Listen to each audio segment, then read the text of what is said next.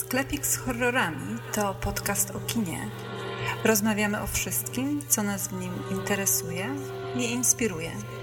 Bez względu na to, czy jest to towar świeży, czy już odleżany. In the year 1860, I, Baron Frankenstein, was sentenced to death on the guillotine.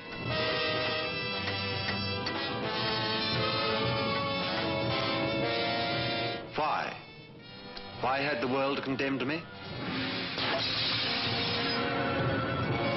Because I was the first man to create another living being.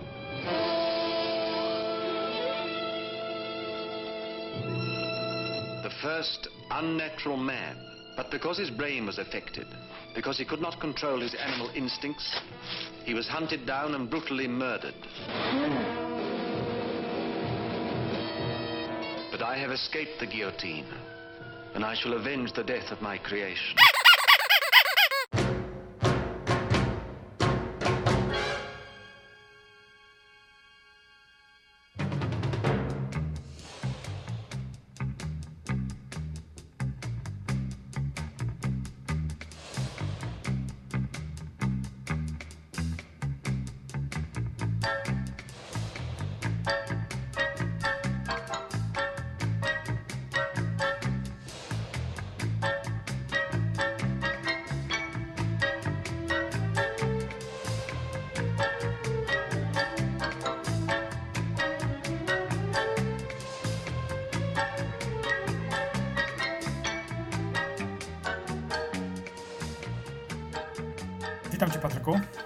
Witam Cię, Jacku. w kolejnej odsłonie mm, naszego podcastu Sklepik z horrorami. Dziś mamy do omówienia film naszego ukochanego studia, czyli Hammer Studio. Film pod tytułem The Revenge of the Frankenstein, czyli Zemsta Frankensteina. Ale zanim o filmie, tradycja. Trzeba Coś- powiedzieć całej Polsce, co się wydarzyło ostatnio. Wiesz co, natrafiłem chwilę przed naszym podcastem, że w znanym Ci DKF-ie Marcello Tak. odbywają się ciekawe pokazy, już Ci mówię jakie. No, pokazy przeróżnych filmów mm, pod hasłem filmy z aktorkami lub którymi- aktorami, z którymi chcielibyśmy pójść do łóżka. Tak. No, Wiem, wiem, była Gilda, był... Teraz był film z... Western, mój ukochany, z Robertem... no jest Baczka CD, Sundance Kid, em, jeszcze wcześniej było y, Rysopis z Kolimowskiego i film e, Przygoda Antonioniego. Tak, zgadza się. Wiem, fajna seria. No, ciekawe, ciekawe, rzeczywiście. Ciekawy pomysł, żeby w taki sposób sprzedać e, klasyki. Tam y, wiem, że mm, również każda projekcja poprzedzona jest prelekcją, ale prelekcje wygłaszają właśnie ludzie, którzy akurat ten film, który ma być zaraz puszczany, ukochali w ten sposób, że mówią o swoich właśnie różnych namiętnościach. Na przykład jak jest Gilda, no to ktoś opowiada o Rycie, prawda? Rita, która tam gra chyba główną rolę. Y, Dlaczego akurat tą, z tą aktorką chciałby się przespać. Aha. fajne, fajne. No, takie niekonwencjonalne myślenie o kinie. Mi się podoba. No, mnie też, mnie też bardzo się e, No tak, a, podoba. a propos, a ty z kim filmowym byś się przespał? Ze Skolimowskim. nie, nie, no z, z Ritą Hayward, no, najbliżej mi jakoś do niej. A ty? No wiadomo, z George'em Romero. Kurczę.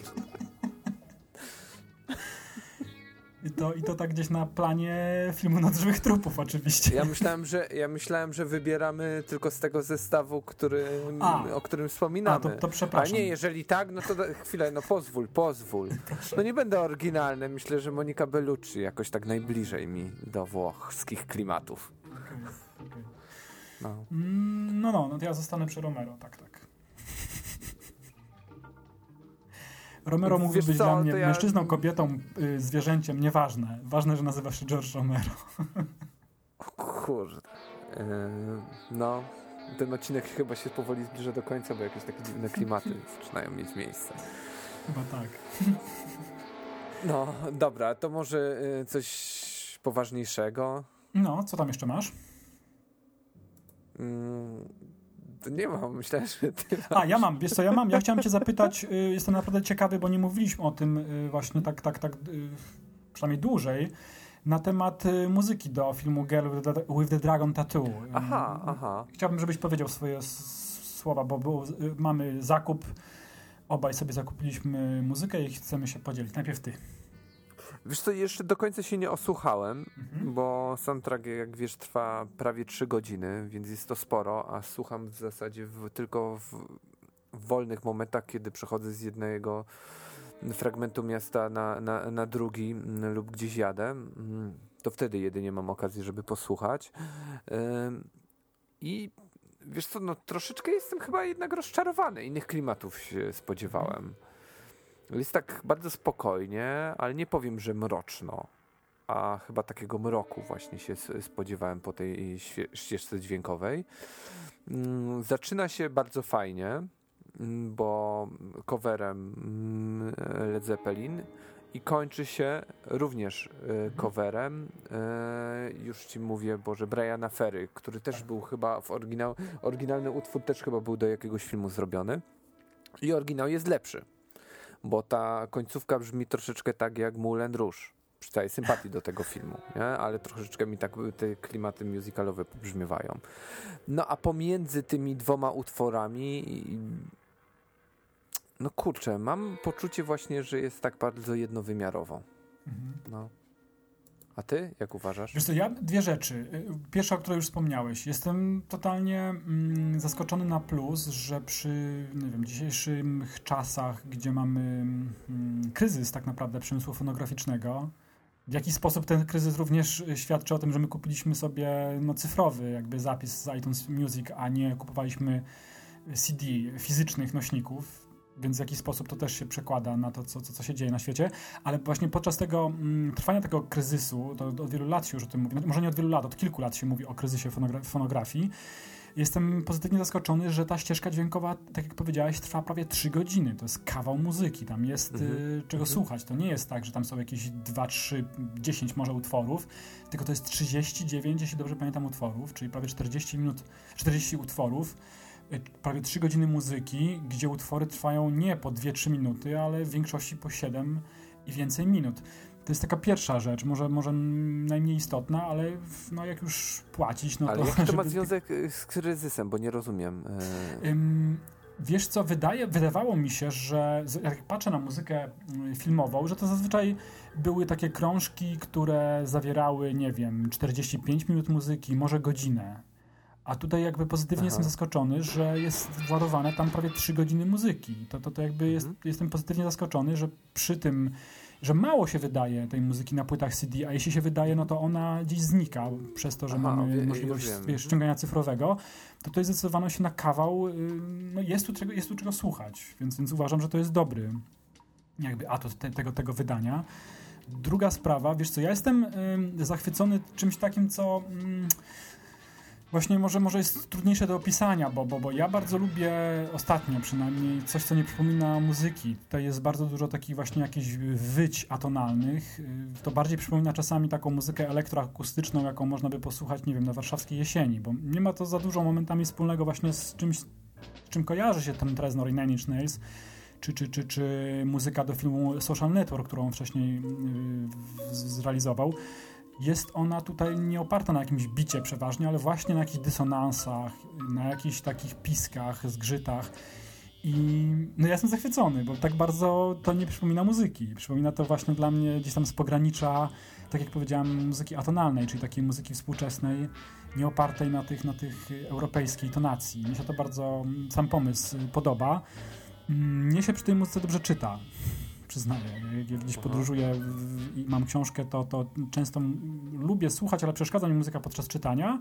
To tutaj ta muzyka, te trzy godziny właśnie tego wycia bardzo, bardzo mi odpowiada. Ja jestem mm, zadowolony, chociaż y, przyznaję, że nie jest to jakieś takie łatwe do słuchania. Tak, taka, taka jest moja opinia. Ale to jest dalej e, Reznor, więc tutaj nie ma żadnych niespodzianek. Nie, tu się z tobą zgodzę. Wydaje Takie mi rzeczy się, że to jest e, mniej po prostu podkręcone niż Social Network. Mm. Mhm. mniej energetyczna jest ta muzyka. Wiesz to tak, ona jest w porządku, przypomina... bo to nie, nie, chcę, nie, nie chcę, żeby wyszło tak, że zarzucam cokolwiek. Po prostu chyba czegoś innego się spodziewałem i muszę się pogodzić z tym, co mam I, i docenić. Ona, wiesz co, jakby na, na, na poparcie tej tezy, że to jest ciągle Reznor, ja mam takie wrażenie momentami oczywiście, że ona przypomina była taka płyta, albo nawet dwupłytowe wydanie Nine Inch Nails, nazywało się to Ghosts. I, I to były instrumentalne, króciutkie kawałeczki, które zresztą chyba, jak dobrze pamiętam, można było ściągnąć za darmo. Taka była polityka Reznora. I, i, i zarówno Social Network, jak i muzyka z Girl the Dragon Tattoo przypomina mi trochę tą muzykę z filmu, y, nie z filmu, tylko właśnie z tej płyty Nine Inch Nails Ghosts. To tak już poza w ogóle wszystkim, że rzeczywiście tutaj nie ma jakiegoś odkrywania Ameryki.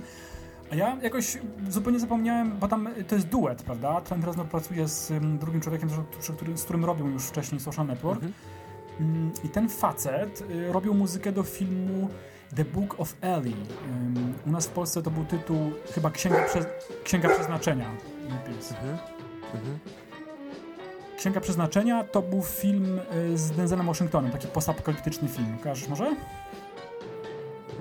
Wiesz co, słabo, słabo. Ale to tak zupełnie na marginesie, jakby, jakby zobaczyłem, że to... Wiesz coś, No sekundę, dobrze, bo bo ja... chciałeś się pochwalić swoją wiedzą. Gratuluję, uczyniłeś to Nie. przed milionami słuchaczy. To raz, tak, tak, zgadza się, to oczywiście, masz rację. Natomiast druga sprawa to jest y, Atticus Ross, o, nazwisko tego człowieka. Tak, tak. Mhm. Yy, wiesz, to lubię ten film, bo on jakoś tak przeszedł przez y, Polskę, w ogóle chyba nie miał premiery kinowej, a, a lubię ten film. Yy, mówię o teraz The Book of Ellie, chyba taki był oryginalny Mhm. tytuł, czyli Księga Przeznaczenia, coś takiego. No dobra, to tyle. No, dobrze.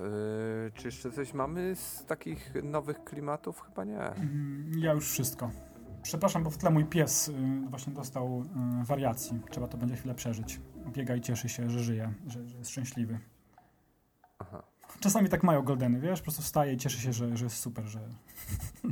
aha, dobrze. Ale może wspomnijmy przynajmniej, że Martin Scorsese był w Polsce. O, dobrze, że mi przypomniałeś. W mojej ojczyz... ojczyznej, ojczystej uczelni, szkole filmowej w Łodzi był Martin Scorsese. Ja się z nim minąłem. Po prostu nie lubimy się, wiesz, kłócimy się ciągle i się mijamy. Mhm. E, I wyjechałem na ten czas do Warszawy.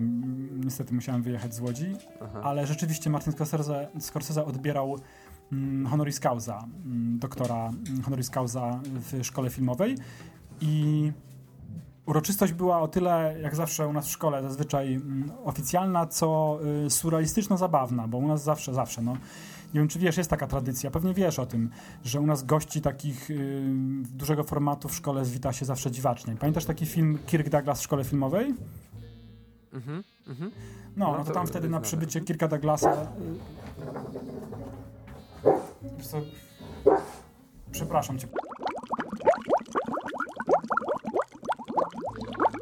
Więc jest taka tradycja w szkole filmowej, jak przybywa ktoś wielki ze świata filmu, to się robi dziwne takie, mm, dziwne, surrealistyczne takie powitanie i tak było z Kirkiem Douglasem. Cała szkoła wtedy była zrobiona na western. Studenci się przebrali w kowbojów i tak dalej. Kiedyś był Anderson, ten od filmu If, tak? Dobrze mówię? Tak, tak. Mhm. Więc wtedy byli strzelcy na dachach, y, snajperzy, którzy próbowali go właśnie ustrzelić. Jeśli znacie film If, to na pewno wiecie o co chodzi. A teraz na przywitanie Martina Scorsese było tak, było przy wejściu, czy w samej szkole, przy samym wejściu przy drzwiach był plakat do filmu em, Taksówkarz i całość y, plakatu było obromowane takimi policyjnymi mm, taśmami, żeby nie wchodzić. Aha, aha. Nie wiem, jak to wypadło, bo ja widziałem same przygotowanie, że miało tak być, że Martin Scorsese wchodzi do szkoły, a tutaj są, wiesz, policyjne y, taśmy i właśnie stoi y, Robert De Niro z taksówkarza. Mhm. Y, Ale słyszałem, że mało osób. Jest to prawda? Mm, wiesz Że co, na pokazie zapowiadanym przez Martina Scorsese było mało osób. Wiesz co, z tego co ja wiem, to było to bardzo limitowane, jeśli chodzi, ja nie wiem jak, jak się to było, Przy, przyznaję, że nie dowiadywałem się później, ale limitowane było w ogóle wejście na to, to znaczy, czy studenci mogli wejść, jeśli mieli legitymację, na samą uroczystość do, doktora honoris causa to już w ogóle tam było jakieś, wiesz, el- elity elit wpuszczali tylko.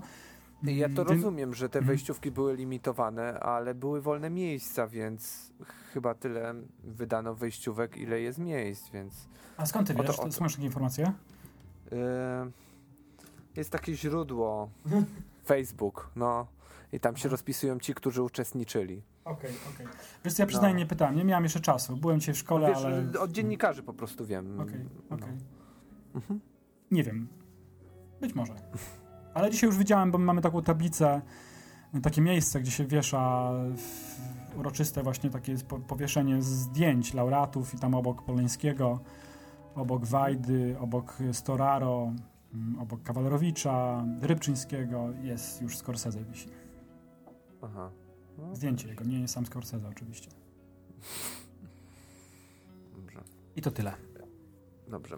A widziałeś nowy plakat do Batmana Nolana?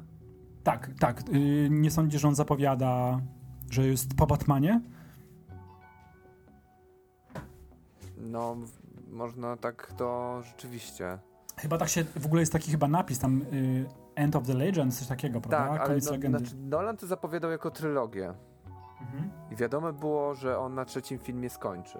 Mhm. Ale co się stanie z tym Batmanem? No już dwójka sugerowała, koń, końcówka dwójki, że y, z Batmanem nie będzie dobrze. Więc no, poczekamy, zobaczymy. Ciekawe, czy mu to wyjdzie.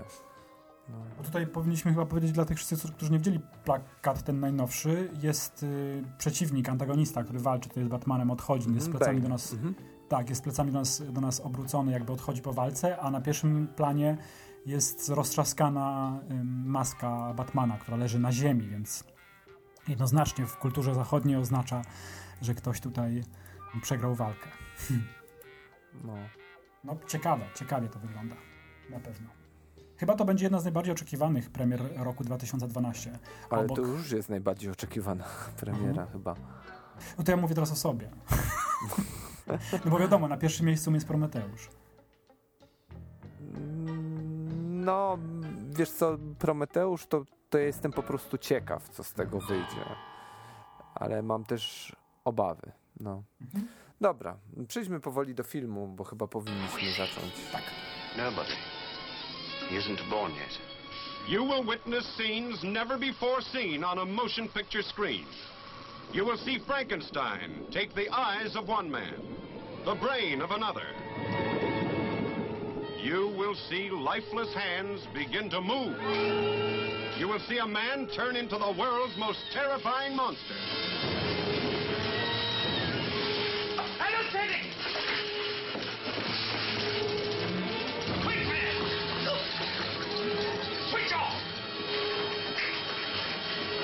Wracamy do mm, Hammera, y, to znaczy omówiliśmy już jeden film Hammera, to był, przypomnę, Dracula Anno Domini 1972, a teraz Patryku, nie wiem, mm, czy, czy, czy, czy myślałeś o tym, bo ja sobie tak przez chwilę myślałem, że omawiamy taki rasowy film Hammera, bo, bo, bo y, horrory Hammera kojarzą się właśnie z ym, powrotem do jakby do tematów studia Universal i do filmów, które rozgrywają się w XIX wieku, bo takim filmem nie był ten film, który mówiliśmy, czyli Dracula 72.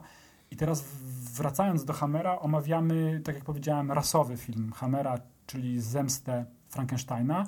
Film, który y, powstał w okresie największego rozkwitu i największej prosperity studia, y, czyli przełomie lat 50. i 60.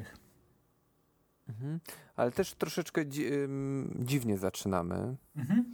Bo mm, nie dość, że rozpoczynamy bardzo znaną serię wytwórni y, Hammer, czyli y, która, która jest poświęcona y, Frankensteinowi, to zaczynamy nie od pierwszego filmu, który rozpoczynał tą cały cykl, ale od drugiego. Mm, Wybór jest, y, nie jest przypadkowy, ale podyktowany praktyką troszeczkę i realiami, bowiem Tak. łatwiej było zdobyć to wydanie tego filmu, ale wydaje mi się, że i tak można uznać ten film za reprezentatywny w, dla stylu hamerowskiego, więc, y, więc jest to dobry film, a zapewne w przyszłości wrócimy i do Klątwy Frankensteina i do kolejnych e, odsłon tego cyklu. Oczywiście do Drakuli też wrócimy. Wiesz co, masz rację. Rzeczywiście Revenge of the Frankenstein jest drugą częścią, tak to trzeba chyba nazwać, filmu Curse of Frankenstein, zresztą zrealizowanym przez tego samego reżysera.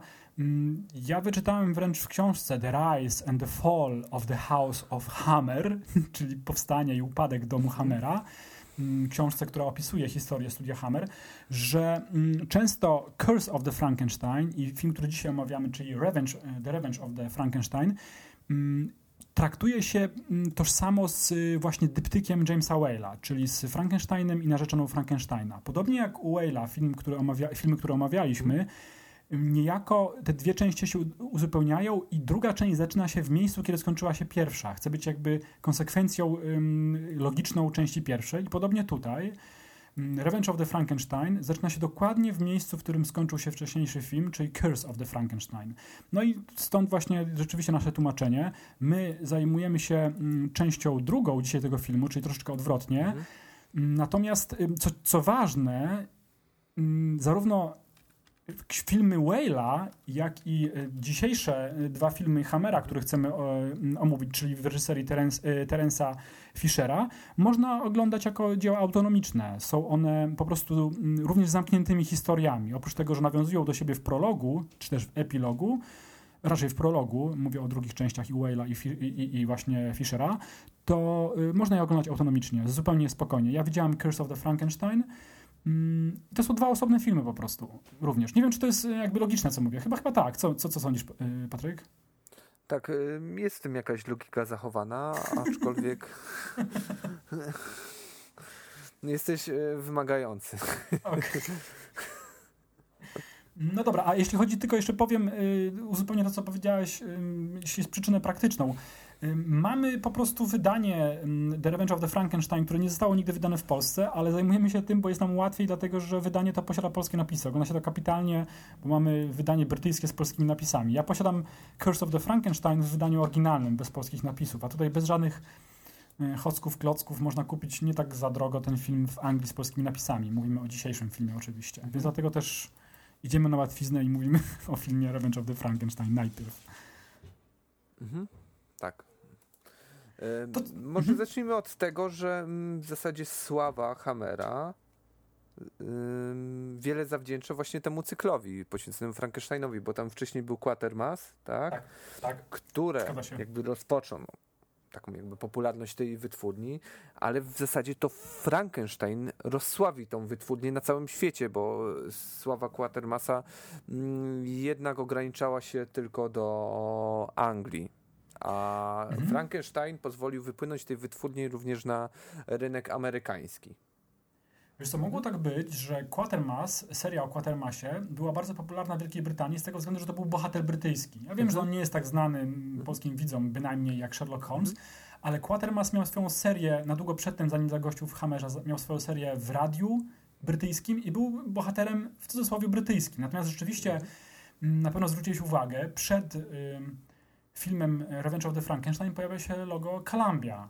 Y, I właśnie mhm. dystrybucją na, na, na Stany Zjednoczone zwłaszcza, ale też na, na, na cały świat zajmowała się ty, tych filmów o Frankensteinie zajmowała się studio y, Columbia. Więc popularność tej serii była ogromna. Wydaje mi się, Patryk, że tuż tu chodzi tutaj o to, że niejako Hammer y, w Stanach Zjednoczonych samych, a to się wiąże z tą popularnością tej serii, przetarto szlaki właśnie za sprawą studia Universal. Bohaterowie typu Frankenstein, Dracula, Mumia, czy nawet Wilkołak, bo ten też się pojawiał Hammera, y, byli amerykańskim widzom, których często uważa się za najbardziej leniwych widzów y, kinowych na świecie.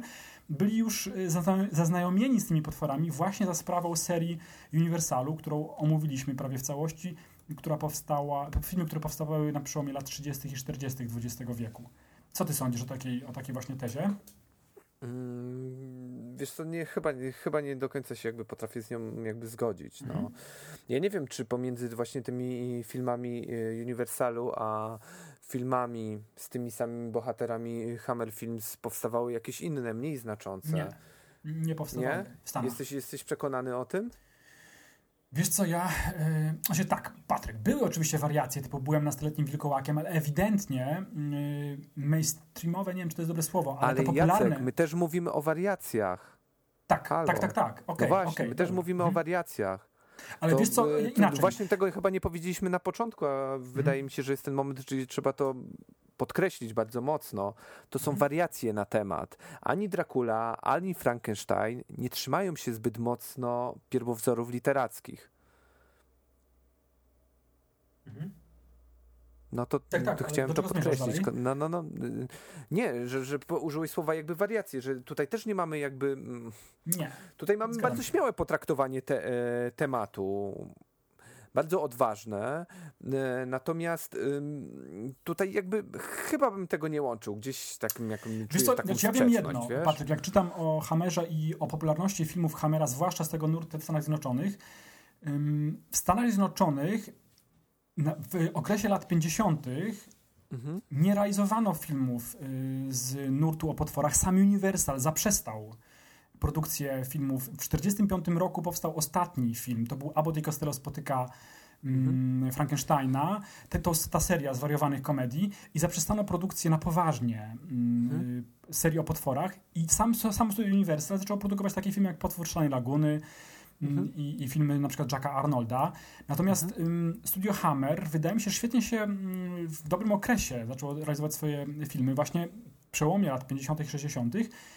I kiedy, kiedy te filmy Hammera pojawiły się w Stanach Zjednoczonych, naprawdę tak naprawdę mm, zarobiły mnóstwo pieniędzy właśnie z tego y, rynku. To brytyjskie studio. Ale dobrze, ale nie możesz hmm. powiedzieć, y, że dlatego, że brakowało Amerykanom tych filmów i po Universalu nikt nie chciał kręcić e, filmów z Drakulą i, i Frankensteinem. Ja bym tutaj nie. Ja mam. Ja znajduję inny powód tej popularności. Nie wiem, czy się ze mną zgodzisz. Spójrz na, spójrz na filmy amerykańskie tamtego okresu, lata 50. Tak. I co wtedy funkcjonowało? Wtedy funkcjonowało coś, o czym już nieraz wspominaliśmy, kodeks Hayesa. Generalnie mhm. były pewne ograniczenia w pokazywaniu seksualności, przemocy i tak dalej. Natomiast filmy Hammera trochę wymykały się tej cenzurze. One są nawet dziś, w szczególności te kontynuacje, te późniejsze filmy, są bardzo śmiałe pod względem ukazywania przemocy i seksualności. I nawet te pierwsze filmy, czy Dracula, czy Frankenstein, są nieco takie frywolne i nie uważasz, że właśnie mm, te filmy wiele popularności właśnie zawdzięczają właśnie tej śmiałości?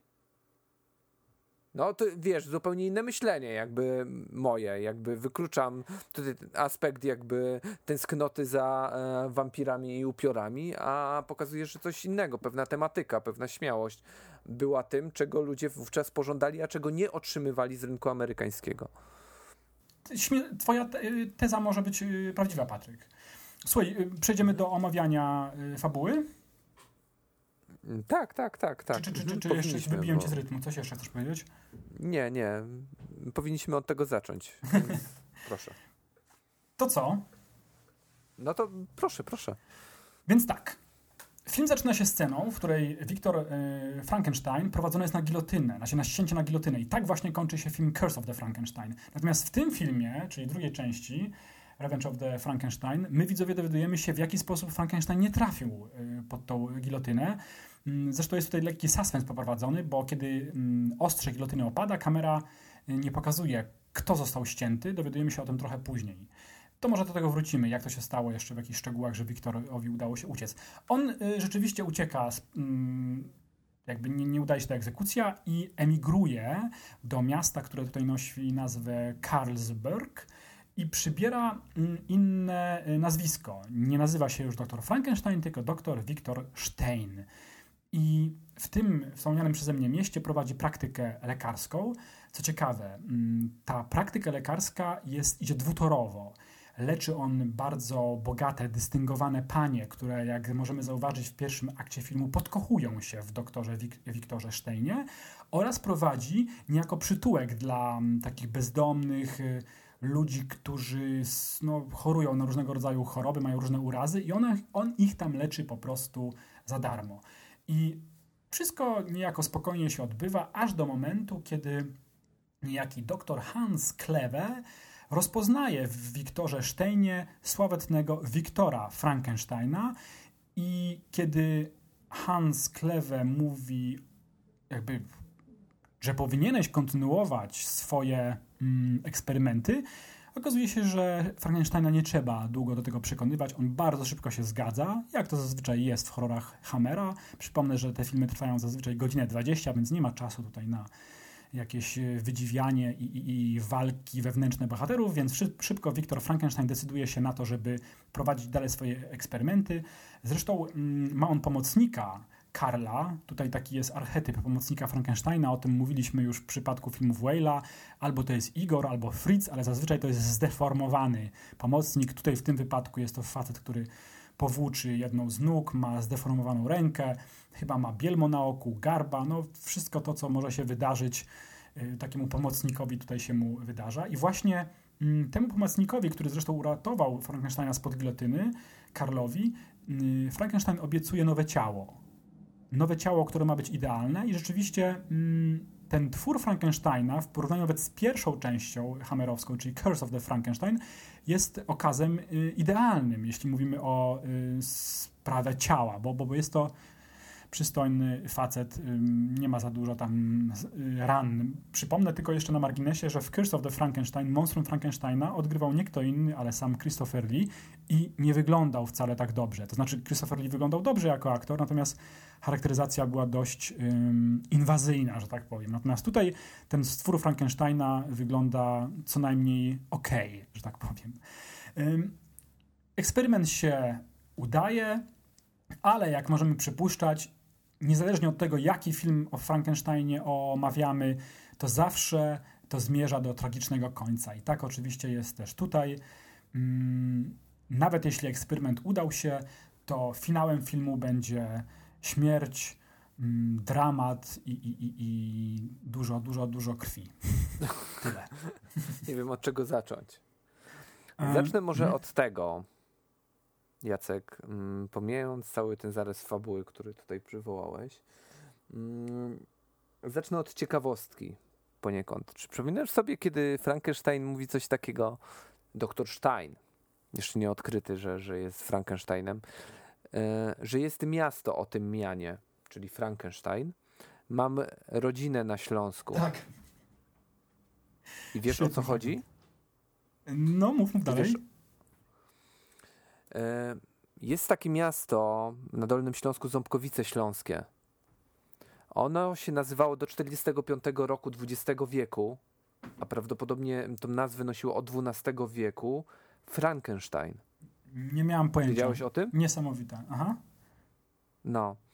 Więc mm, nie wiadomo, jakie są związki między książką a tym miejscowością. Nie wiadomo.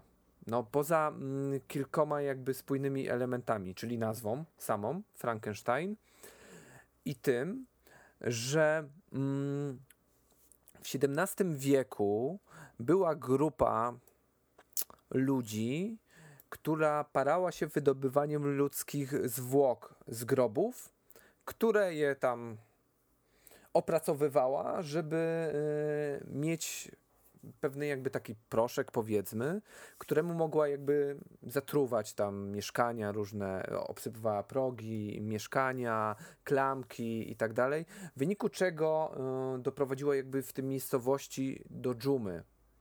Ta dżuma została zapamiętana, to był początek XVII wieku, e, ponieważ ona pochłonęła około chyba 2000 ofiar, czyli bardzo dużo. Tych ludzi skazano jakby później na śmierć, tam się przeróżne jakby bzdury pojawiły w, yy, w związku z tą historią, bo ci ludzie na przesłuchaniach, a wiadomo, nie były to zbyt delikatne przesłuchania, mówili przeróżne rzeczy, że na przykład jedli wiesz, serca noworodków, takie, takie klimaty. Yy, więc jest tutaj i w powieści jakby Frankenstein, i w tym historii ząbkowic śląskich mm, mamy jakby ten sam motyw, tak? Wydobywania jakby ludzkich zwłok z grobów. Natomiast y, powątpiewa się, że Mary Shelley y, mogła znać tą historię, ponieważ nie tylko jest tu jakby no, zbyt, różne, y, zbyt duża odległość czasowa, prawda? To poza tym no ona miała wówczas chyba, kiedy, kiedy tworzyła Frankensteina z 19 lat, więc no prawdopodobnie nie, nie natrafiła na żadne jakby takie historyczne materiały. No, ale nazwa była. Więc musiałbym naprawdę zgłębić temat i dowiedzieć się, możliwe, że gdzieś bym znalazł jakieś takie materiały dotyczące właśnie tych y, zależności pomiędzy tą miejscowością a sły, słynną, słynną książką. Ale nie wiedziałeś w ogóle o tym? Nic? O tej historii, którą przytaczasz, zupełnie nic nie wiedziałem. Bardzo ciekawe. Aha. Ale No. na pewno y, przynajmniej część tej historii musieli znać filmowcy Hammera. Bo E, Wiesz, Mhm. tak, tak. Wiesz co, tam jest jeszcze coś ym, istotnego, że ym, zostało może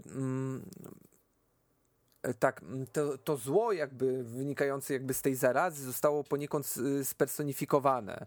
Czy też ci ludzie, którzy się tym zajmowali, przybrali właśnie postać jakby potwora. Wiadomo, że im jakby dalej od pewnego jakby faktycznego momentu, tym narastają przeróżne wyobrażenia i każdy dodaje coś od siebie. I w jednym mm, z kazań, które zostały spisane, y, pojawił się wzmianka o diabelskim łowcy. Aha. I później właśnie mm, jakby z czasem ten diabelski łowca właśnie przybrał jakby kształt takiego obrzydliwego potwora, którego nazwano Frankenstein. Więc no, więc wiele pojawia się tutaj jakby pytań w związku z tą historią i wydaje mi się, że to jest rzecz, którą można by zbadać, bo to jest to niezwykle, niezwykle ciekawe. Natomiast tak jak mówisz, rzeczywiście e, filmowcy z Hammera musieli to znać, bo pojawia się właśnie ta e, wzmianka, którą tutaj e, cytowałem. No, to ona mnie jakby zaintrygowała i przypomniało mi się coś, wiesz, że rzeczywiście coś takiego było.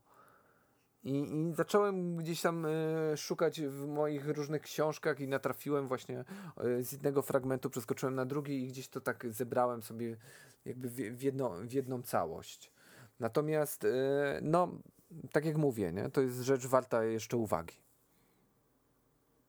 Tam rzeczywiście jest coś takiego, Frankenstein, właśnie kryjący się pod tym pseudonimem Stein, mówi do takiego, takich radców, czy też stowarzyszenia lekarzy z miasta Karlsberg, o tym, że jego rodzina jest rodziną y, bardzo znaną w Europie, a przede wszystkim, że sięga wielu korzeni. Mówi o tym, że część jego y, krewnych pochodzi ze Szwajcarii, część y, pochodzi ze Śląska. Rzeczywiście pada tam y, coś takiego. On zresztą używa tego całego kalamburu po to, żeby ukryć swoją y, właściwą czy prawdziwą tożsamość, prawda? Ciekawa, bardzo, bardzo ciekawa historia. Ja oczywiście odkryłem tylko, znaczy odkryłem, no zobaczyłem tylko czubek góry lodowej, oglądając film, że rzeczywiście, że wspomina on o Śląsku, co mnie, przyznaję, rozbawiło. No, to nie, jak widzisz, nie jest to przypadkowe. Mhm, mhm. Bardzo fajne, bardzo ciekawa, ciekawa rzecz. Mm, Powiedz mi, y, Patryk, zacznijmy, znaczy zacznijmy, no już dawno zaczęliśmy, ale powiedzmy może, jak ty odbierasz ym, Frankensteina właśnie ja, y, w, odgrywanego przez ym, Cushinga? Mm, Bo znamy, omawialiśmy już Colina Clive'a, tutaj mamy angielskiego aktora, przychodzi mi jeszcze na myśl oczywiście od razu Kenneth Branagh, a jak ty patrzysz na Petera Cushinga, który tutaj odgrywa Frankensteina? Podoba ci się ta postać odgrywana przez niego? To jest inny Frankenstein. E, Po pierwsze, nie mamy.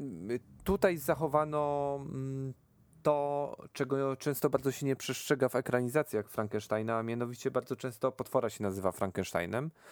E, Tutaj coś takiego nie zachodzi.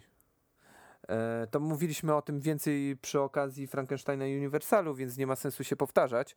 Natomiast. em, Natomiast ja bardzo dobrze odbieram tą postać. Ona jest inna, na pewno nie taka, jaką, jaką spo, spotykamy w książce, bo to jest y, straszny skurczybyk, nie?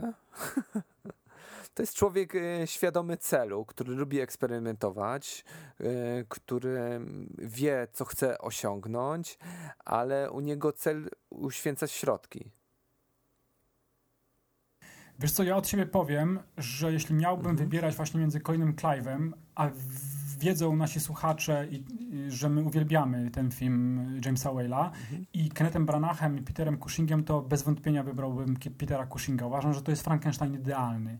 On może nie jest taki, jaki był Frankenstein w książce Mary Shelley. On jest bardzo brytyjskim Frankensteinem. Więc nie wiem, Jacek, czy, czy powinno się w ogóle porównywać. Aha.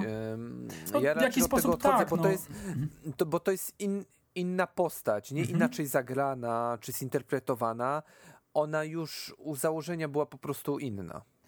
No. no. dobra, więc wrócę bez porównania, że bez wątpienia jest ten mój ulubiony Frankenstein. Ja bym nawet zaryzykował tezę, że to jest y, Frankenstein idealny. I to wszystko to, o czym powiedziałeś, to jest człowiek, y, to jest głęboka postać w tym filmie, bo jest to człowiek geniusz medycyny, poniekąd szarlatan. To wszystko oczywiście było u Shirley, ale tutaj Cushing robi, odgrywając tę postać, robi to w sposób idealny to, w jaki sposób on się zachowuje. Pamiętasz, kiedy on pierwszy raz schodzi do swojego tajnego laboratorium y, z doktorem Hansem Kleve i Kleve się potyka i mm, Frankenstein łapie go y, za, za ramię i mówi no uważaj, nie chciałbym, żebyś się zabił. No przynajmniej nie teraz. A kiedy pierwszy raz pojawia się w ogóle na ekranie w tym filmie Frankenstein, pamiętasz tą scenę na cmentarzu, kiedy grabarze od, od, od wyciągają trumnę, żeby sprawdzić, jakie ciało leży w trumnie, odkrywają, że nie jest to Wiktor Frankenstein, tylko ksiądz, który został przez przypadek, czy też z premedytacją zgilotynowany. Tutaj możemy się zastanawiać, czy jest to przypadek, czy nie, czy antyklerykalizm ukryty Frankensteina, ale zmierzam do tego, że odkrywają, że nie jest to Frankenstein. Ten właśnie taki rzezimieszek jest zdziwiony i słyszy głos. Tutaj jestem, baron Frankenstein i z cienia wychodzi Frankenstein, ten yy, facet, który chciał wykopać tą trumnę, pada martwy, dostaje zawału serca, wpada wprost do grobu. Wiktor Frankenstein podchodzi do niego, bada mu puls, widzi, że on nie żyje i wzrusza ramionami. Uwielbiam te sceny. on jest właśnie takim zimnym draniem tutaj.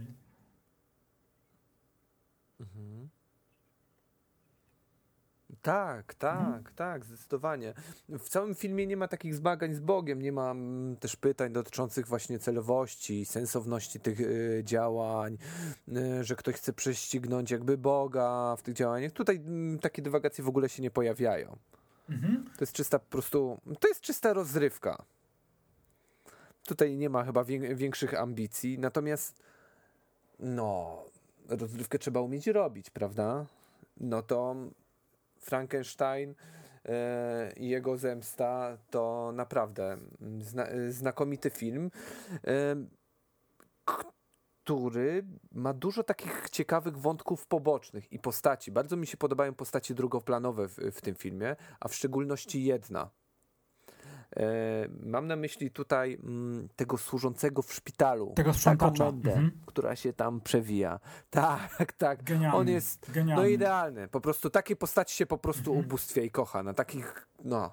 Jak on jak on przychodzi, tam wije się, taka, taka moralna kreaturka, nie? który nie wiadomo co zrobi, ale generalnie zrobi wiele, żeby coś się działo i żeby samemu na tym skorzystać. Nie? Jak, jak mogę się napić, tak. panie doktorze, jak zapytuje tego lekarza wychodzącego akurat z pomieszczenia. No, który kręci, kręci, zdradza te wszystkie tajemnice. Nie wiadomo, co nim w zasadzie kieruje. On chyba po prostu taka mhm. jest mędą, która lubi żeby coś, y, y, coś się działo. E, genialnie, po prostu on się wybija z tego tła. Jest moim zdaniem, wiesz, możliwe, że to jest zbyt y, ryzykowne. Przy całym szacunku dla Petera Cushinga, dla aktora, który gra Karla, ale on potrafi ich przyćmić. Są takie fragmenty. Mhm, zgadzam się. Są takie fragmenty. Tak. Ale no. Patryk, ciekawe, że o nim mówisz. Ja powiem coś, co też jakby na przykładzie tego, tej, tej postaci rzuciło mi się w oczy. Zresztą nie pierwszy raz, bo, bo, bo ja już miałem taki okres, że tonami oglądałem filmy Hammera, między innymi z tej serii. Coś, czego nie było w filmach Universalu i, i coś, co jest jakby wartością dodatnią filmów właśnie tego brytyjskiego studia tutaj te postaci y, właśnie tych mędów, tych, tych lumpów wyjęte są wprost z książek Dickensa wiesz, tutaj się czuje tego Olivera Twista, czuje się Davida Copperfielda, właśnie takie postaci pełnokrwiste takich właśnie lumpów, którzy, jak wspomina tutaj bohater, ten, który, który się podoba, yy, on mówi, że się nie myje, a nie myje się dlatego, że woli mieć pchły niż mieć zapalenie płuc. No wiesz, naprawdę czułem się jakbym nie, nie, nie, oglądał filmu, który mówi o, o, o, o mm, powieści Shelley i w ogóle o, o jakichś niemieckich klimatach, tylko właśnie te dickensowskie postaci, brytyjskie, bardzo, bardzo, bardzo właśnie w swojej brytyjskości XIX-wiecznej, wiktoriańskiej epoki, przeniesione wprost z, z tych książek y, Dickensa. I to jest naprawdę charakterystyczne dla, dla filmów studia Hammer. I w tym wypadku, y, zarówno w tej wspomnianej przez Ciebie postaci, jak i całego tła tych wszystkich lumpów, których leczy Frankenstein za darmo, sprawdza się naprawdę świetnie. Pamiętasz tego kieszonkowca, któremu Frankenstein chce amputować rękę i on mówi do niego, no zaraz, a jak ja będę pracował? No to jest tak w stylu Dickensa, tak cudowne są te wszystkie sytuacje tam. Kapitalne, zupełnie kapitalne. Tak, bo widać mm, sympatię e, e, Fischera właśnie do tych mm, takich e, kreaturek Mhm. ludzkich. Bardziej. Gdzieś tam można wyczytać, że on troszeczkę tak prześmiewczo podchodzi do tych ludzi, do tych obrońców moralności i porządku.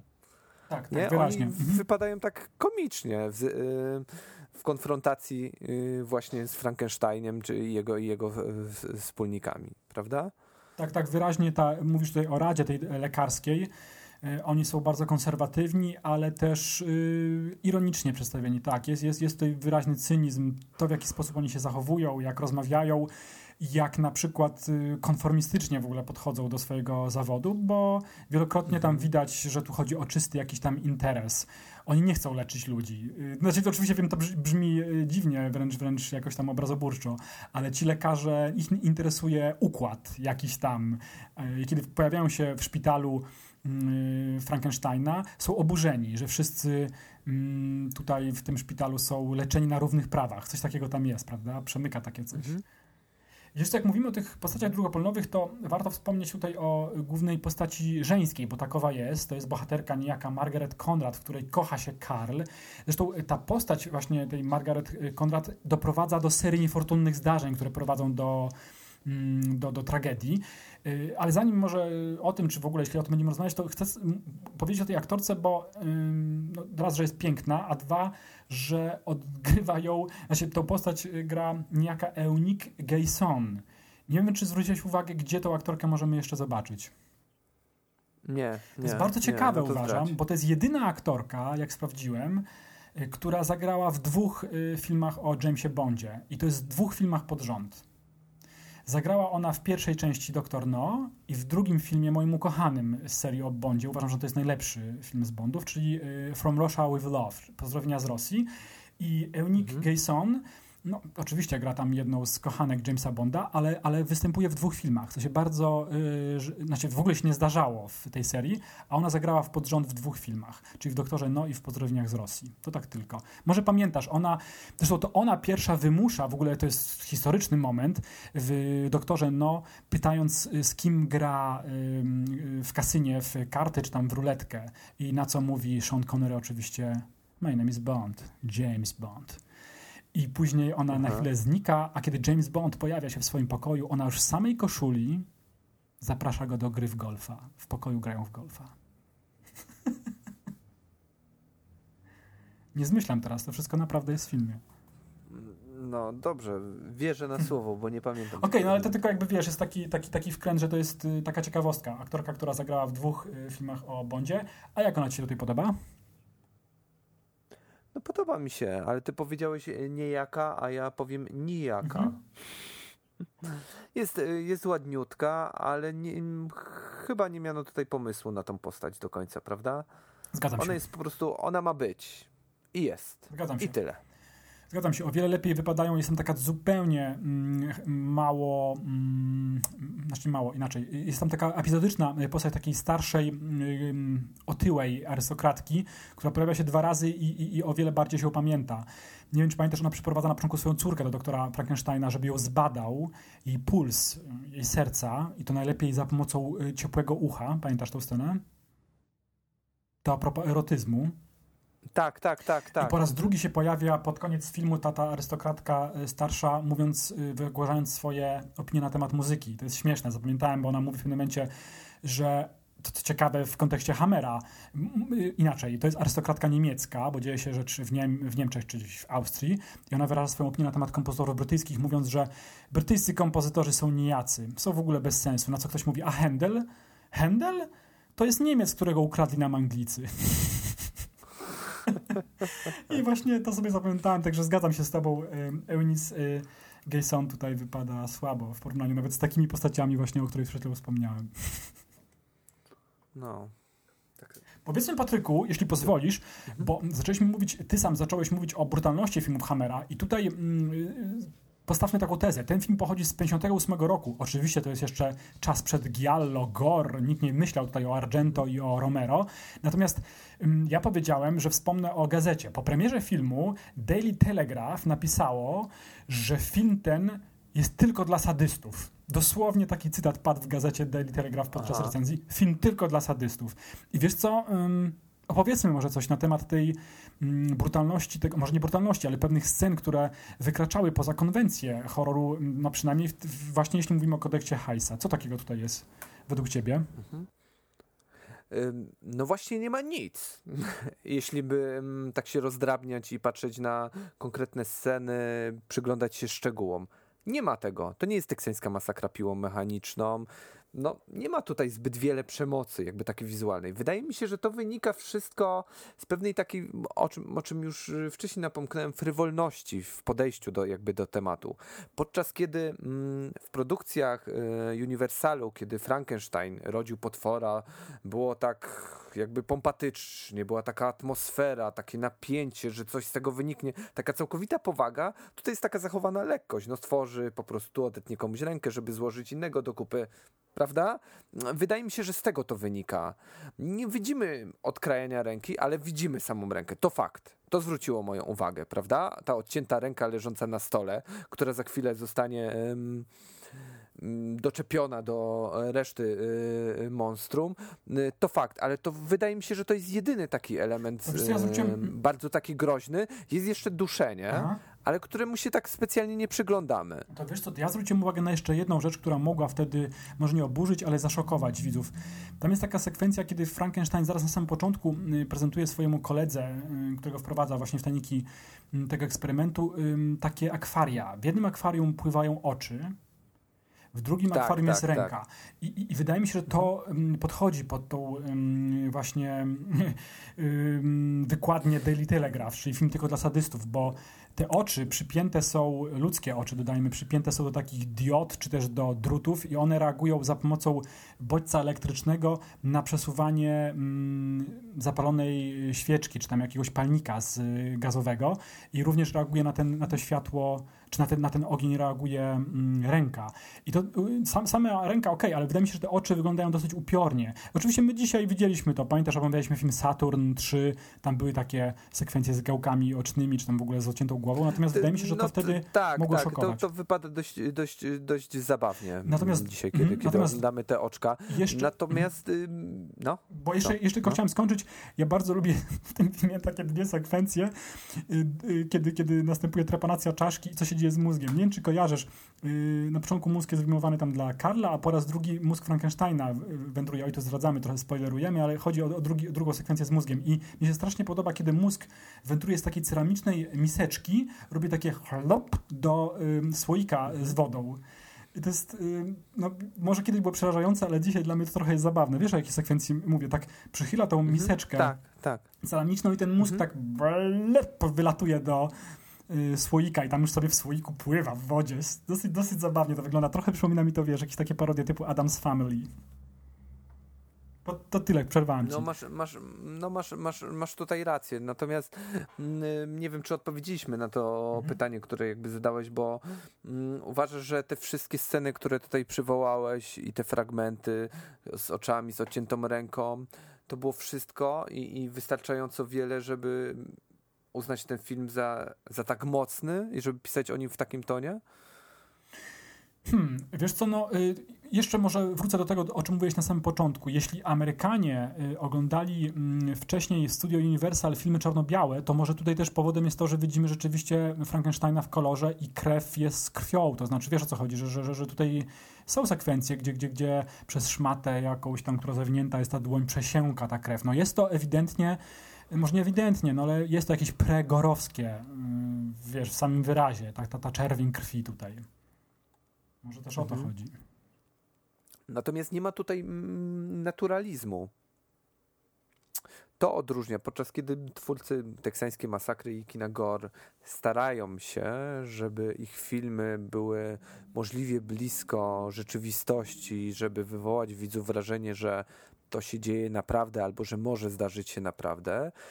Tak tutaj, przy tym wszystkim, o czym mówiliśmy wcześniej, e, trudno uciec od wrażenia właśnie takiej sztuczności, że to jest wszystko spektaklem. Przez tą właśnie intensywną kolorystykę, między innymi. Chociaż w porównaniu z filmami o hrabim Drakuli, e, te filmy już bardziej jakby są takie. Mm, nie są, ym, może, o, może inaczej to ujmę, może nie są aż w takim stopniu kreacyjne, jak właśnie y, ten cykl o hrabim Drakuli, o którym ym, będziemy zapewne y, mówić. Tak, takie ja odniosłem wrażenie. Poza tym, Jacek, tutaj wiele się dzieje y, w dialogach. To głównie ten film jakby ciągną dialogi. Tutaj jakby takich scen wizualnych jest mimo wszystko niewiele. Przecież ten y, pomocnik y, Frankensteina jest tylko po to, żeby tamten mógł się wygadać. Tak, takie, takie, takie odnosiłem wrażenie. Ale wiesz co, ja y, przyznaję ci rację, natomiast nie miałem y, jakiegoś zmęczenia, wiesz, oglądając ten film właśnie, że jest... Ależ Mhm. skąd? Że te dialogi to się ogląda doskonale. Ja nie mam zmęczenia. Nie, nie, nie. Ja zmęczony w ogóle niczym nie byłem. Nie, nie, nie, nie, nie. Nie, żebyś mnie dobrze zrozumiał. To jest znakomity film. No. Tylko się zastanawiam, że po tym wszystkim, o czym my mówimy, o tym naturalizmie, o tych scenach y, przemocy, czy ktoś, y, kto nie widział jeszcze wcześniej filmu i dopiero po naszej audycji po niego sięgnie, a mam nadzieję, że będzie więcej takich osób, które będą chcieli, chciały zobaczyć y, ten film, nie będzie rozczarowanych po prostu. Ale w jakim sensie rozczarowany? Jak myślisz? Że co? Mm, No, no tutaj krew aż tak się nie leje. Aha, aha, no tak, mimo no. wszystko, ale jednocześnie będzie bardzo zaskoczonym, bo wydaje mi się, że bardziej klasyczny od tego filmu jest Frankenstein Kenneta Branacha. Ja go nie... Ty masz go bardziej w pamięci, na świeżo. Ja go widziałem tam x lat, x lat temu, ale ja mam takie, takie wrażenie, że, że ten film nie dość, że jest mm, odrobinę kiczowaty, to mm, tak no jest taki bardziej klasyczny. Natomiast tutaj i, ta, i to podejście do samego tematu i mm, ci bohaterowie, to wszystko jest takie nowe, świeże. Ach, no. A wiesz co, ja się zgodzę oczywiście z Branachem, już już skończę, mm, znaczy dopowiem, bo, bo jakby wywołałeś mnie do tablicy. Tak, zgadzam się. Ja mam, wiesz, wrażenie, że ten film Kenneta Branacha dzisiaj dosyć mocno się zestarzał, o tym już mówiłem, zwłaszcza jeśli chodzi o muzykę, o grę samego Branacha, najlepszy jest De Niro, ale jakby z tego zrobić musical, to by w ogóle było lepiej, bo on jest rzeczywiście bardzo sztucznym filmem. Natomiast, wiesz co fajnego jest y, w Hammerze? Mm, on jest dialogowym filmem bez wątpienia, jest być może na standardy współczesne teatralnym filmem, ale równocześnie stara się być na tyle, na ile można było robić film w 1958 roku za takie, a nie inne pieniądze, bo przyznajmy, że filmy Hammera mm, nigdy nie grzeszyły nadmiarem pieniędzy. Zazwyczaj te filmy były realizowane ym, dosyć szybko i dosyć tanio. Natomiast y, to, co mi się strasznie podoba i to, co jest na korzyść przemawia temu, y, do tego filmu, to to, że ten realizm tutaj jest widoczny. Zwróć uwagę, Patryk, myślę, że powinniśmy się na chwilę na tym skupić, coś, co jest opus magnum filmów o Frankensteinie, czyli powołanie potwora do życia. Tu nie ma zbytnio jakichś takich fajerwerków, nawet w porównaniu z tą wersją y, Jamesa Whale'a pochodzącej z lat 30. Jest to bardzo skromne. Jest to bardzo skromne, a zarazem ja miałem wrażenie, że realistyczne. Tak rzeczywiście mógłby wyglądać warsztat szalonego naukowca z przełomu XIX i XX wieku. Tam nie ma ani żarówek jakichś, ani nawet piorunów nie ma. On to wszystko uruchamia za pomocą właśnie jakichś elektrostatycznych urządzeń, które mm, no, bez wątpienia, jeśli, jeśli już no, nie, nie silimy się na jakąś taką ścisłość historiograficzną, ale mam wrażenie, że mogłyby istnieć w tamtych czasach. Jest tam trochę miedzi, metalu, właśnie jakiś rurek, y, woda, jakieś elektrody, ale to wszystko y, sprawia na mnie wrażenie, że, że, że raz, nie, nie ma tutaj jakichś niesamowitych fajerwerków, takich wykraczających poza realizm stworzonego świata. Dwa, y, ja wierzę w to, że tak mógł wyglądać warsztat właśnie takiego naukowca.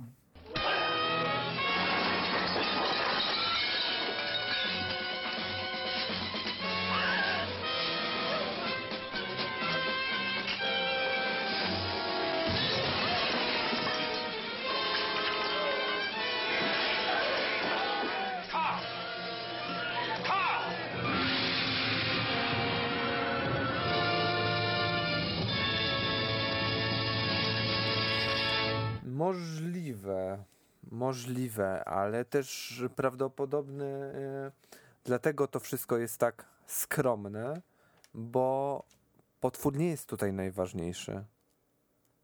Tutaj nie ma potwora, Jacek. Nie ma, Mhm. hopie, nie ma. Mhm. Nie ma, nie ma potwora, to prawda, bo sam Frankenstein No. nie chce popełnić tego samego błędu i rzeczywiście w porównaniu z Curse of the Frankenstein jest on tu lepiej przygotowany. Y, Natomiast mówię, no kobieta, kobieta wszystko tutaj w tym filmie zawaliła. Nie zdradzajmy, widzowie się sami, nasi słuchacze przekonają, ale ewidentnie Frankenstein przynajmniej mm, w samych założeniach nie popełnia tutaj błędu, prawda? No. Patryku, Czy my będziemy y, zmierzać do tak, końca? jeszcze chciałem cię zapytać, znaczy to, jeśli masz przed sobą to wydanie, które mamy, to, to, to nie będzie żadne pytanie, raczej stwierdzenie. Jakim hasłem reklamowano ten film? Wiesz co, nie mam przed sobą tego niestety wydania. Bo hasło oryginalne jest na Eee. okładce. To ja mówię już. No, no to powiedz. The No. Terror Rises Again, czyli terror nar narodza, naradza się od, na nowo. Mm, Znaczy, mam natomiast przed sobą, o czym wspomnę, y, ostatni chyba numer y, przekroju, tak, ostatni, w którym jest artykuł, no taka ciekawostka, bo zabawne to, sklepik bez horroru. A o czym to? No wiesz co, chyba o zakupach, A. bo jeszcze nie czytałem. No jest to w dziale rozmaitości, ładne rzeczy. Aha. Mm, Prawdopodobnie nie, nie, że ktoś się inspirował, wiesz, Mhm. tyłem naszego podcastu, ale i tak, fajnie.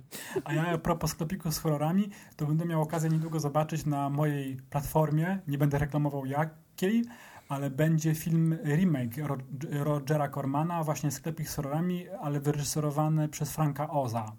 Tego samego Franka Oza, który podkłada głos do... Mhm. Kogo? Do, do, do, do Mistrza Jody. Do Jody, Tak, no. będę- I który jest też tego. reżyserem. Ta, y, w Polsce ukazało się wydanie podwójne z wersją biało-czarną i, i kolorową, Aha. jeśli dobrze pamiętam. Mm, Może kiedyś? mhm, mhm. No co, omawiamy teraz Omówimy? wydanie. Tak. No, cóż, yy, skromniutkie, nie?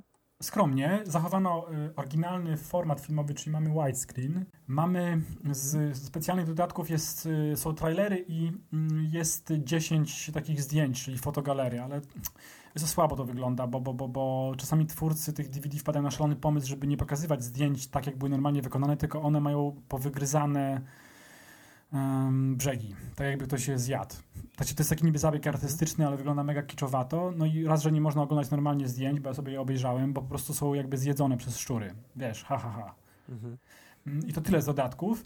Mm, Ja miałem takie wrażenie, że no nie, nie, za, nie jest to obraz y, najlepszej jakości. Znaczy, super, że zachowano oryginalny format filmowy, ale wielokrotnie tam się pojawiają zniszczenia taśmy filmowe, więc jest to transfer z kopii optycznej, z pozytywowej najwidoczniej, bo, bo dużo jest ym, takich latających, kiedyś, dziś powiedzielibyśmy pikseli, a to jest po prostu zniszczenie taśmy filmowej, czyli zadrapania na taśmie filmowej.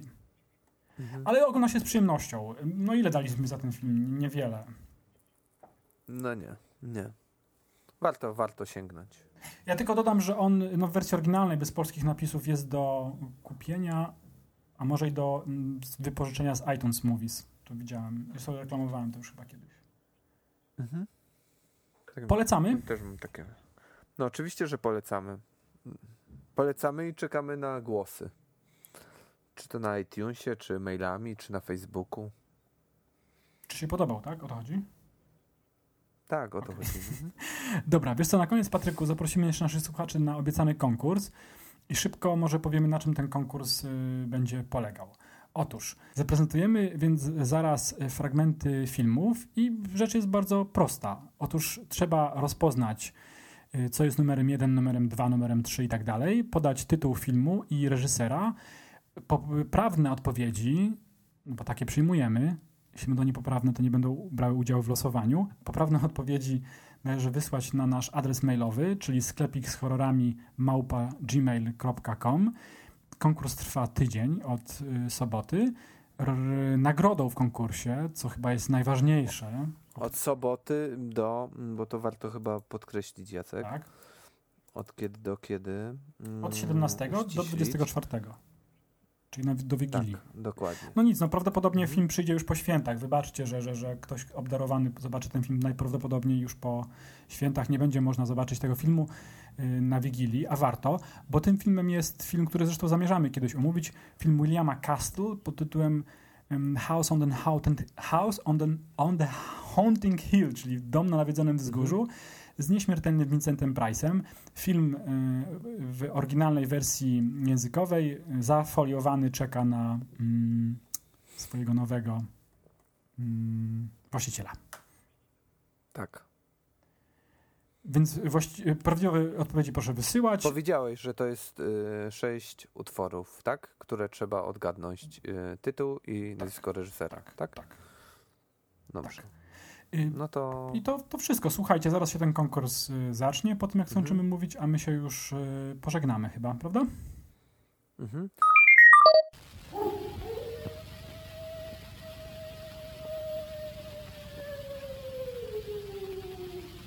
Listen to them. Children of the night. What music they make. Act like a pack of hounds. We were just having fun. You think this is a party? Please. You can make him stop. No, he can't. Shut your mouth. Can't be helped, young lady. Please. Shut up!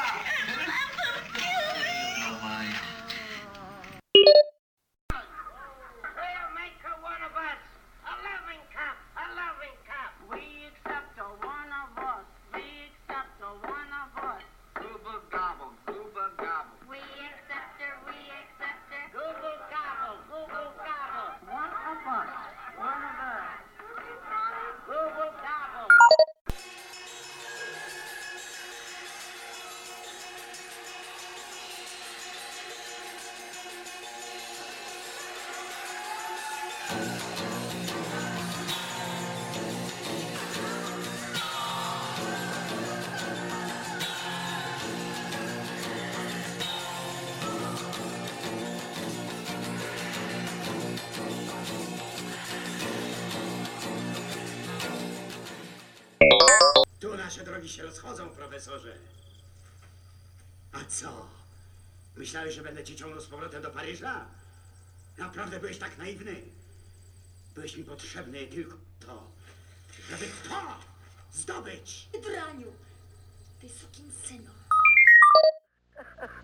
I cast you out! Unclean spirit! It up your ass. In the name of our Lord Jesus Christ! It is He who commands you! He who flung you of heaven to the depths of hell! Fuck him! Be gone! Fuck him, Garrus! From this creature of God! Warto też się w tych y, mailach, które do nas będą nadchodzić, podpisać imieniem i nazwiskiem. No tak, y, my będziemy losować, zrobimy sobie takie losowanie na, w następnym y, podcaście. Y, Będziemy mieszać, będzie środka, która będzie mieszała ręką i wyciągała ze słoja imię i nazwisko. No i potem poprosimy również wygranego o adres, na jakim mamy wysłać ten film. Adres no taki nie mailowy, tylko właśnie adres, y, gdzie się ten film odbierze. Pocztowy. Jaki? Pocztowy, o właśnie, zapomniałem tego słowa. Rzadko bywam w tej instytucji. Patryku, y, bardzo Ci dziękuję za, za ten epizod. Cieszę się, że omówiliśmy kolejny film Hammera. Nie ostatni jest to pod, podcast Sklepiku z horrorami mówiący o tym studiu, bo bardzo to studio lubimy. Nie, dopiero się zaczyna. Dopiero się za- się zaczyna. Teraz się dopiero rozkręcimy. Natomiast na pewno możemy jeszcze obiecać, zobaczymy co się będzie działo w przyszłym epizodzie, ale możemy obiecać, że jeszcze w tym roku na pewno się spotkamy właśnie przed Wigilią. y, będzie jeszcze jeden epizod, prawda? To będzie hmm, chyba na Wigilię. No to może chwilę przed Wigilią się pokaże jeszcze jeden epizod. Na pewno jeszcze w tym roku. No przydałoby się jeszcze ze dwa odcinki w tym roku nagrać. Zobaczymy. Dobra, Dobrze, to dziękuję Ci bardzo to żegnamy się powoli. Dziękuję Ci również. i do usłyszenia. do usłyszenia.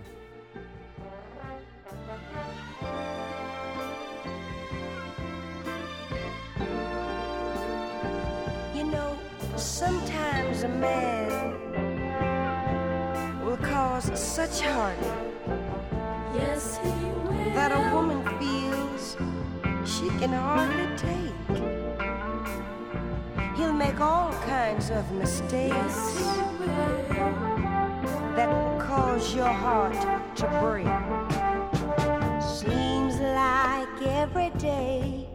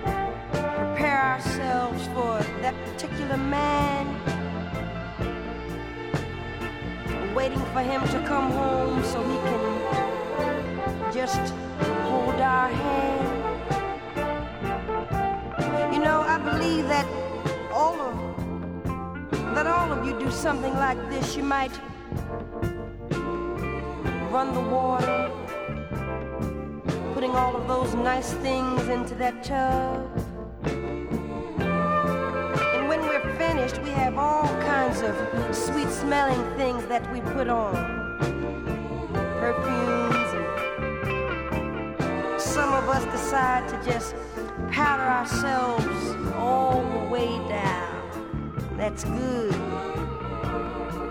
Because that's what they like.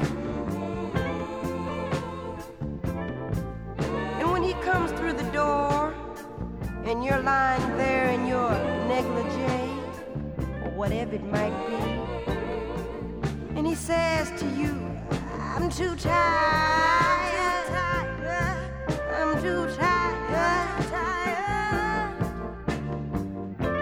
turn to him and say, Do you think I did all this for me? And you can still hear that same moan from him. I'm too tired. I've been working all day. But you don't want to hear that, do you? You see, because the art of making love has to be done in a certain way. And it can only be done when two people become totally involved. But sometimes a man, just out of forgetfulness, will not remember a woman's birthday. And it's not intentional, it's just way they're made. They'll forget to call you exactly on the hour because they forget that little things mean a lot. Cause they